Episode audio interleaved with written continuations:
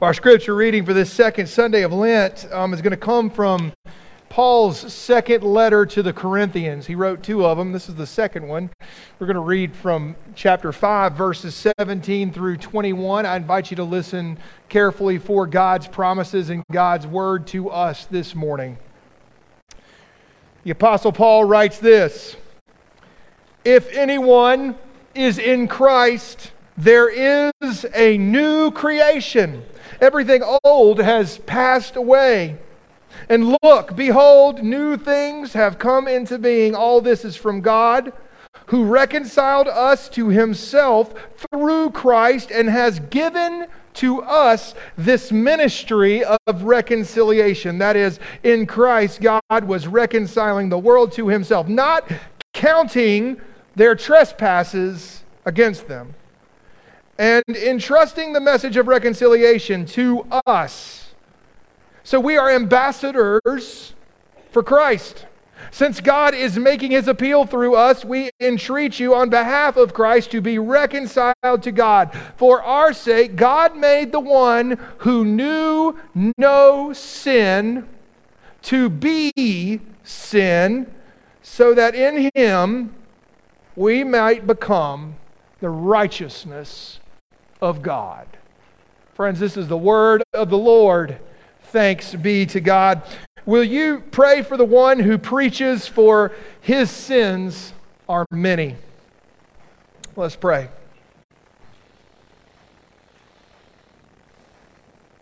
Holy and merciful God, may something of what is said and done here today, or at least something of, of what is seen and heard, here in this room today be not of me, be not of our choir, be not of us. May it be of you, of only you. May it be of you and your work. May it be of your promises for us and your calling to us. The things that you, O oh God, have done for us and the things that you would have us do for you, O oh God, in our lives and in this your world. In your holy name we ask this. Amen.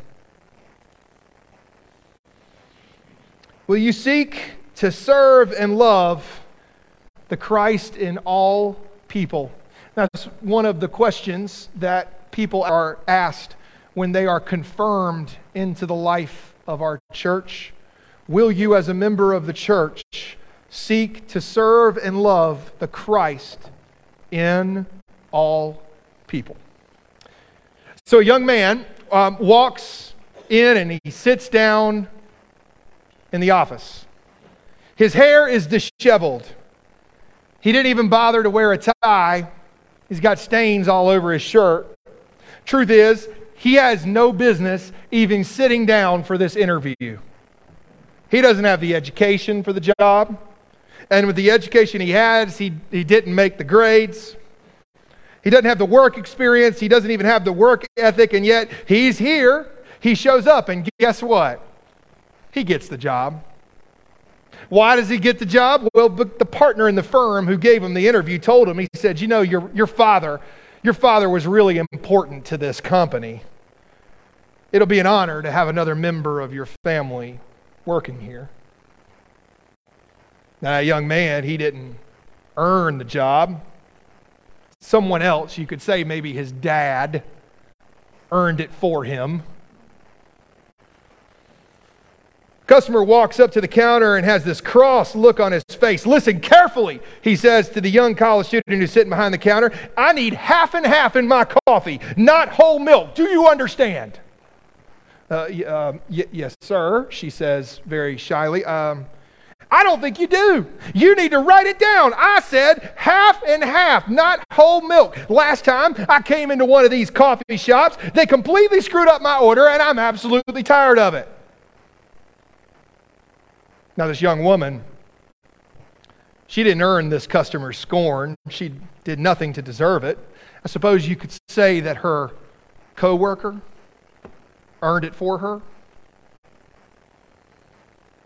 Meanwhile, at that exact same coffee shop, something wild is taking place outside in the drive through line. There's this woman. She pulls up to the window and she's told that her order has already been paid for by the person in line in front of her. What a kind thing to do. So she asks the barista at the window, How much is the order of the person behind me? And she then pays for the drinks and the person in line behind her. Now, that person in line behind her, they didn't earn that generosity or that act of kindness, I suppose you could say it was earned by the driver in front of him. In the courtroom, the defendant has been found guilty. And the offense, everybody says, is minor. Everyone, including her attorneys, has assured her that she's going to get off with community service. But the day of sentencing comes, and the judge throws the book at her. She says, I've seen your kind before, spoiled and entitled, and I've gone easy on your kind before, and I've watched nothing change, no behavior, no regrets at all. Well, not today. You're going to jail. Now, did this defendant deserve her sentence? Maybe part of it, or at least part of it, it seems, was maybe earned for her by others. There's a word, a Christian word that describes what's happening in all these examples I've just given. And, and you probably have not heard this word before. It's definitely not a word that we use in everyday speech, even though it happens all the time. The word is imputation. Imputation. Uh, loosely defined, what imputation is, is when you give to someone what someone else deserves. You treat a person not according to how they deserve to be treated, but according to how someone else deserves to be treated. Uh, today, I'm going to talk about this word a little bit. And the reason I want to talk about it is because it cuts at the very heart of what is going on with the good news of the Christian faith. If you can understand this concept of imputation, you can understand Christianity. Imputation happens all the time, all around us, in ways that are both positive and ways that are negative. So sometimes it comes in the form of projection, right? Like the guy at the coffee shop. He's projecting his previous experience at the coffee shop on the woman behind the counter. She, she wasn't the one that messed up his order, but he imputed his previous experience on her and treated her according to how one of her co-workers previously deserves to be treated. You see? Um, sometimes imputation can be a positive thing too, like paying it forward at the drive through line, right? You impute the kindness of the driver in front of you onto the driver in line behind you. Nepotism is also a form of imputation because they liked the father, they give the son the job, even if the son isn't qualified or ready for the job at all. You treat someone according to how someone else deserves to be treated. That's imputation. Imputation can be both good and it can be bad, but it's never fair. Imputation is never fair. The fair thing goes like this it would go like this. Sometimes people do things for other people that deserve to be rewarded or to be celebrated or to be honored. We do good things for each other, kind things, compassionate things. And then sometimes people do things to each other that deserve to be condemned and punished and scorned. We do harm to others, we do evil things, we do sinful things. And the truth is, in all of us, there is something to be celebrated and there's something to be condemned. And in theory, the way the world ought to work, if the world is fair, is that we should give to each other what we deserve. We should reward the good that ought to be rewarded, and we should condemn the bad that ought to be condemned. In theory, that's how it should work. But it doesn't work that way. I mean, you and I know it doesn't work that way for whatever reason. It turns out that, that we human beings, we're not actually all that good at judging what people deserve to get from us. Our judgment gets clouded by all kinds of biases and projections and stereotypes and prejudices and fears. And as a result, we often end up celebrating evil and condemning the good. And when we do, it's not because we think what is good is evil and what is evil is good. It's because what we're usually doing is we're giving others not what they deserve, but the rewards and the punishments that someone else has earned. We are imputing each other on each other. This happens all the time. And this is how the world around us becomes deeply, deeply unfair. So, what are we supposed to do about this? What can anybody do about a world where this happens all the time? Is there a solution? Well, if you're here today, I'm here to tell you there is a solution. God has a solution to this problem. God has a plan. And the plan, you might say, has more or less three very basic steps. So let's start with step one. Step one, you might say, started a long time ago in a remote region of the Roman Empire known as Galilee in Judea. Now, you probably know this story well. Um, according to all the accounts that we had, there was this man, and his name was Jesus. And this man, Jesus, came and he lived a life unlike any life that any human being had ever lived. He lived a life that knew nothing of the harmful things, nothing of the evil and the sinful things that we all go about doing to each other, the things that deserve condemnation and scorn. He left nothing in his life to be condemned. He lived a life that was entirely made up of the goodness and the compassion and the kindness that we at our best are capable of doing for others. The kind of life that deserves nothing but reward and celebration and honor.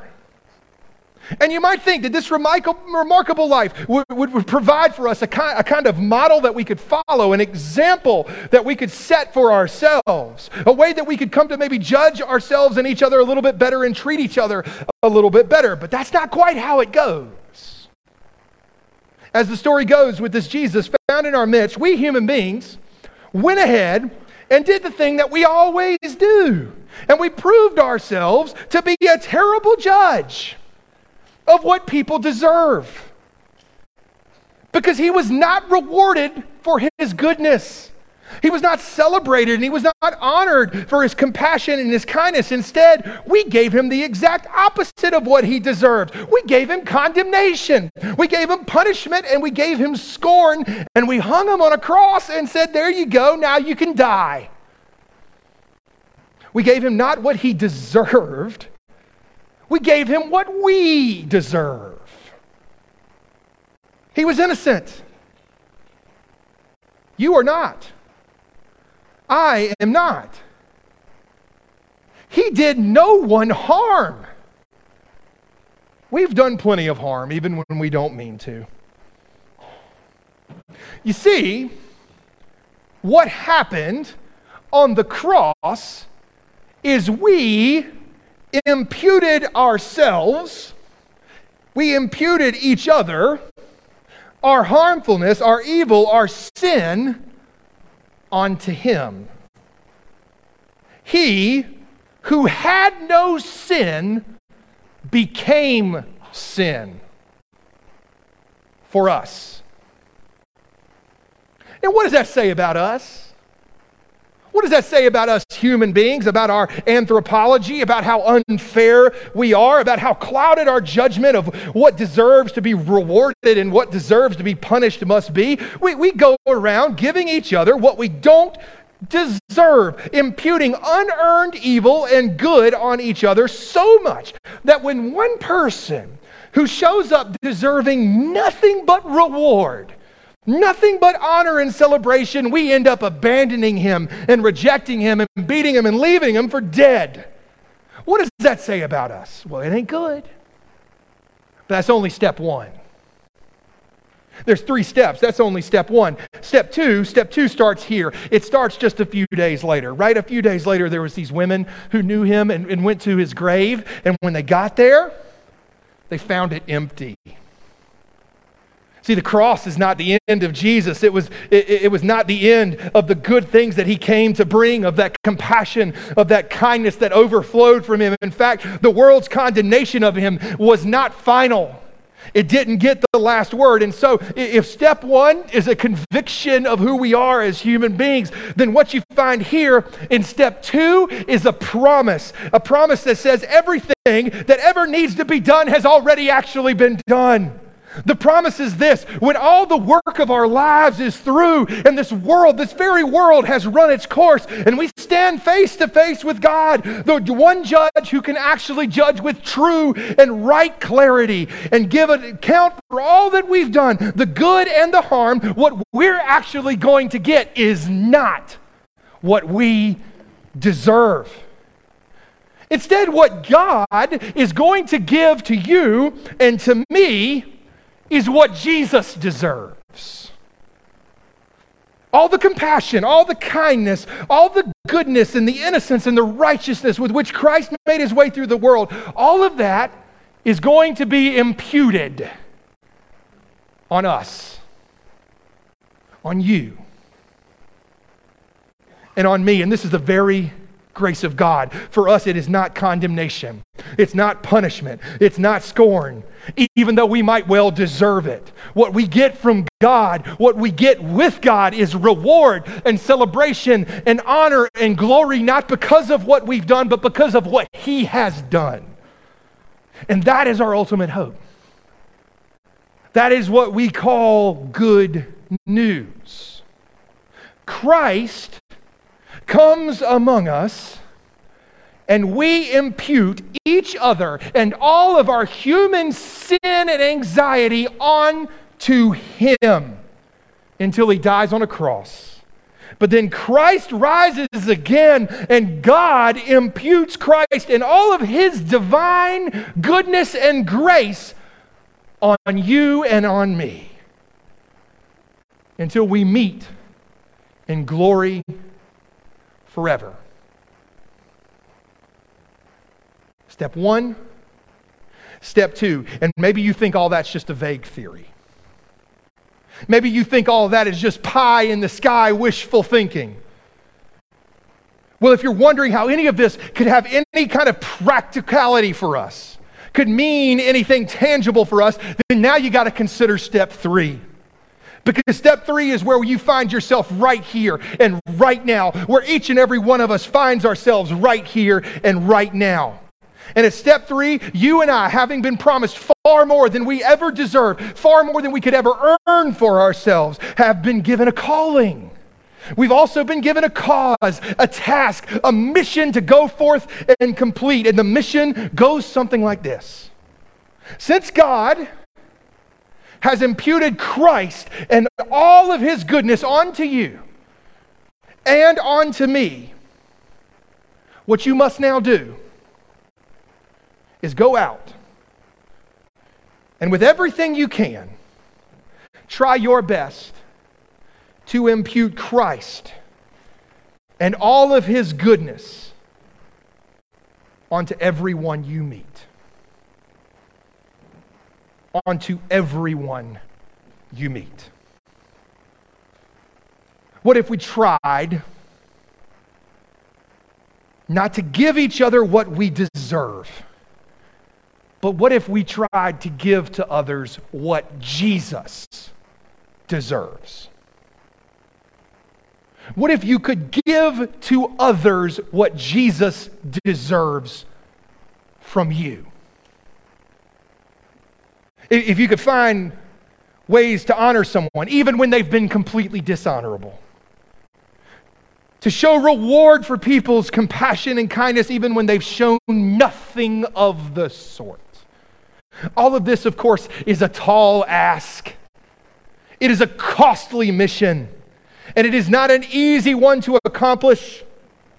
It will cost you much to strive to see people in this way, but you must understand, you must understand, all you are doing, all you are doing is trying to see other people with the same eyes with which God sees you and God sees them. The Christ that has been imputed on them, given to them. Will you seek to serve and to love the Christ in all people? In all people. In the name of the Father and the Son and the Holy Spirit, we ask it. Amen.